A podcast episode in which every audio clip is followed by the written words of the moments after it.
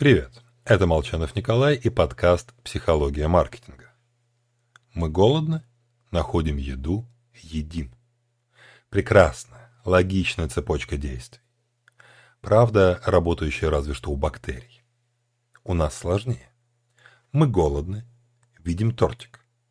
Но вспоминаем, что к лету решили стать стройняшкой. Появляются эмоции, подкрашивающие тортик в негативный цвет – и яркими красками расписывая наше красивое будущее внутри красивого тела.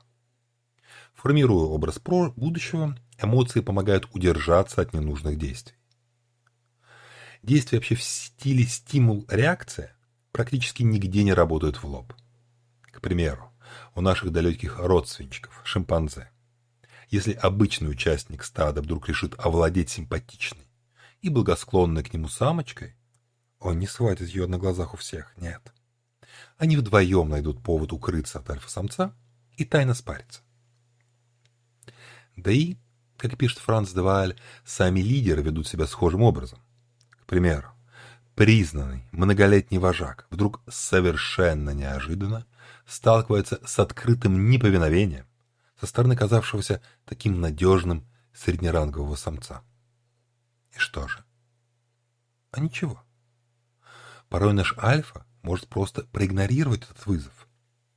Казалось бы, его власть под угрозой, его чести нанесено оскорбление, а он улыбается и ведет себя совершенно спокойно, игнорирует соперника.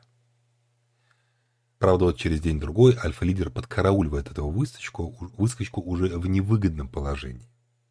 И мстит. Порой страшно.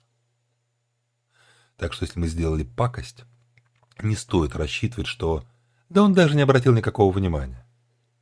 Отложенная реакция на стимул, месть, которую подают холодный, имеет весьма древние корни. Так что будьте аккуратны. Всего вам хорошего. С вами был Николай Молчанов.